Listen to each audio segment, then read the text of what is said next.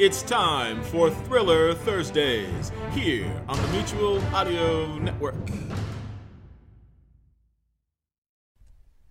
The following audio drama is rated P G for parental guidance. Chapter four. There were no other pedestrians on Cannon Street when I walked around the corner at Chapel Avenue. That was nice. From a car, nothing that was about to happen would look especially suspicious, especially when performed by a well-dressed young lady such as myself. I came to the lobby door that led to the offices upstairs. I'd taken a peek at the lock when I cased the joint that afternoon, and I was pretty sure that one of the four keys in the palm of my hand would do the trick. As it turned out, it was the second one, and I slipped into the lobby quickly and quietly, locking the door behind me. I moved at a good pace and didn't try and hide. I was a woman entering a building with a key. No one was going to suspect a thing unless I told them to by acting like a cat burglar. I slipped into the stairwell and moved as quietly as I could through that echo chamber to the second floor. The first door past the stairwell door was for the Murdston Employment Agency. I was pretty sure the notaries down the hall would have a better view, but I stopped at Murdston's door anyway, having switched one set of keys for another in my bag on the way up the stairs. This time it was the third key that did the trick. It would probably open every door on this floor.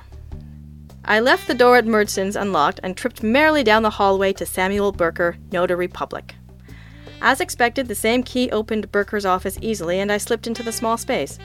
I had taken a quick glance that afternoon when I had stopped in to ask for directions to somewhere I had no interest in going. I knew that just ahead on the left was the door that led to what I presumed to be Mister Burker's private sanctum. I had not had an opportunity to case the room itself, but I preferred it on spec since it would let me set up without being in full view of the hallway, with the light from the windows behind me creating a shapely but eminently arrestable silhouette. Burker's office was illuminated by those same streetlights, but by this time my eyes had adjusted to the darkness and I moved quickly. Burker's desk was positioned oddly, facing the window rather than the door. This was nice, as it gave me space to work without shoving furniture around, but it was certainly surprising. I imagined that the daily minutiae of a notary public was not as exciting as all that. However, this seemed like a great deal of wholesale staring out the window for a man to commit to. The vista wasn't exactly scenic. Cannon Street was not renowned for its architecture, or for much of anything else for that matter. What was it about the brick wall across the street that little Burker found this compelling? I set my bag on his desk and opened it.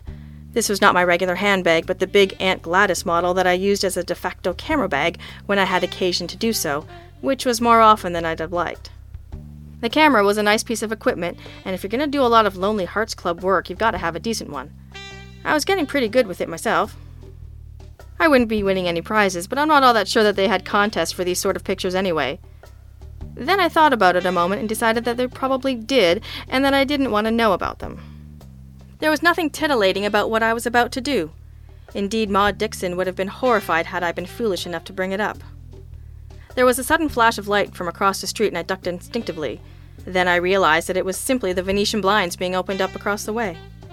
And all at once I did not wonder why Samuel Burker, Notary Public, stared out the window each and every day.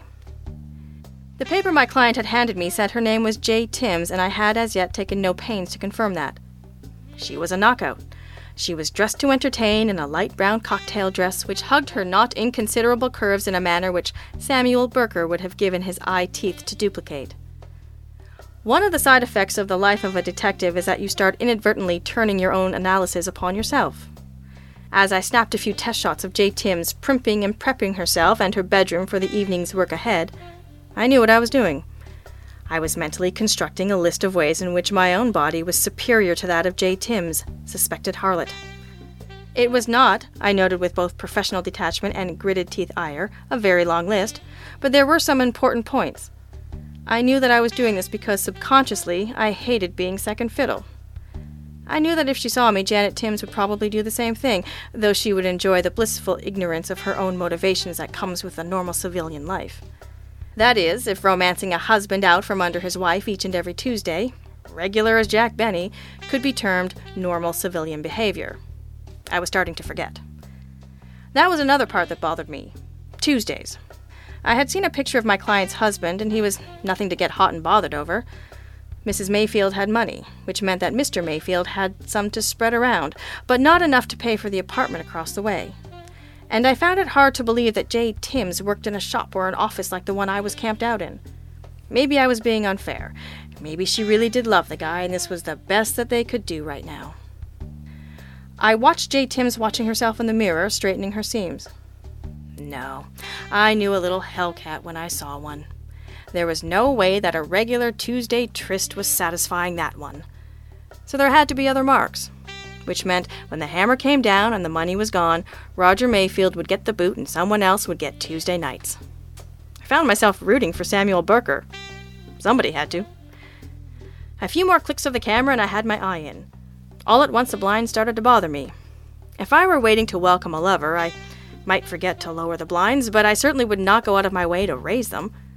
Miss Dixon is sometimes in a hurry to get to Act Two, and while I am not a shy girl by nature, the world is full of Samuel Burkers who do not deserve an eyeful of me, however badly they might think they need it. Of course, it was swell news for me. My client didn't just want a divorce job special.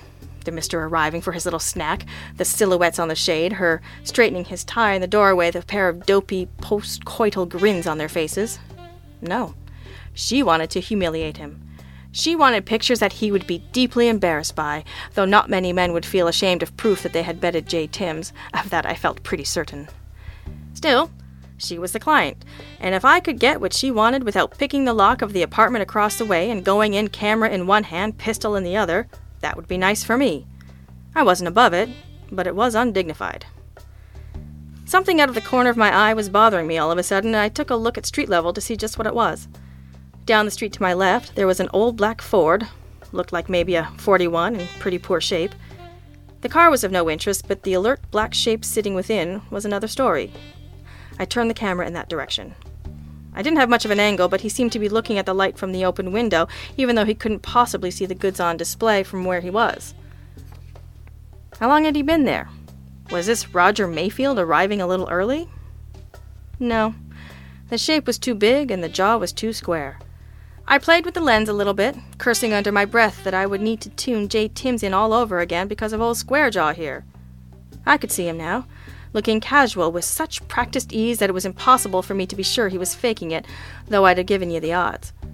Maybe he was waiting for someone. I watched him for another five minutes and he hardly moved. What could he be doing? What was he looking at? Suddenly his attention turned to the dashboard of the Ford, and I realized in disgust that I had been riveted by a man staring into the middle distance as he listened to the radio. Probably a ball game. Nuts to this. I turned back to the window.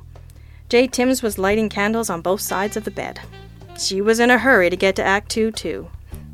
If she lit a few more, there just might be enough light. I played with the camera a little, trying to remember the lessons I had coaxed out of a newspaper shutterbug I used to know. At last I felt pretty sure that I would have the low light settings I needed if the blinds stayed open, and if they didn't, as long as there was a little of the pre-show on display before they were closed, it would probably be enough for Anne Mayfield. Not many housewives actually wanted to see the whole corpus delicti, however much they insisted that they did. Ten minutes later, we were still waiting quietly, Jay Timms and I, for the show to begin.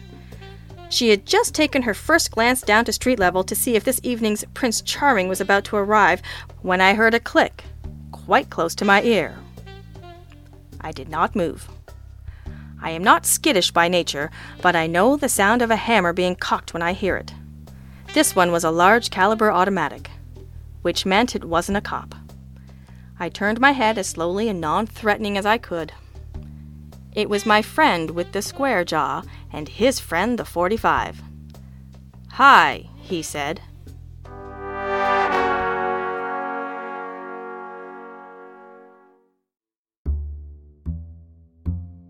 This is Thursday Thrillers, audio with action on the Mutual Audio Network. Join us tomorrow on Mutual with Friday Follies, the end of the week collection of comedy cut-ups. You can subscribe to the full Mutual Audio Network feed for every day of audio drama that fits your fancy.